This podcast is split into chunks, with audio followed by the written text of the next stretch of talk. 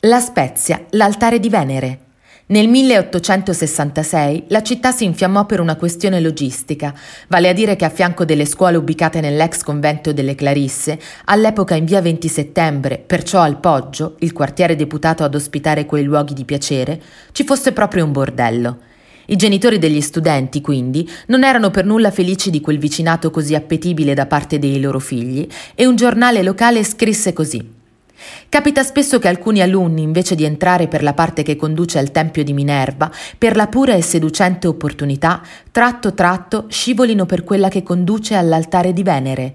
La vicenda finì con una salomonica decisione. Si spostò all'ospedale di Sant'Andrea nell'ex convento delle suore e gli studenti furono a quel punto mandati nell'ex ospedale. La morale era salva e questo placò gli animi dei preoccupati genitori spezzini.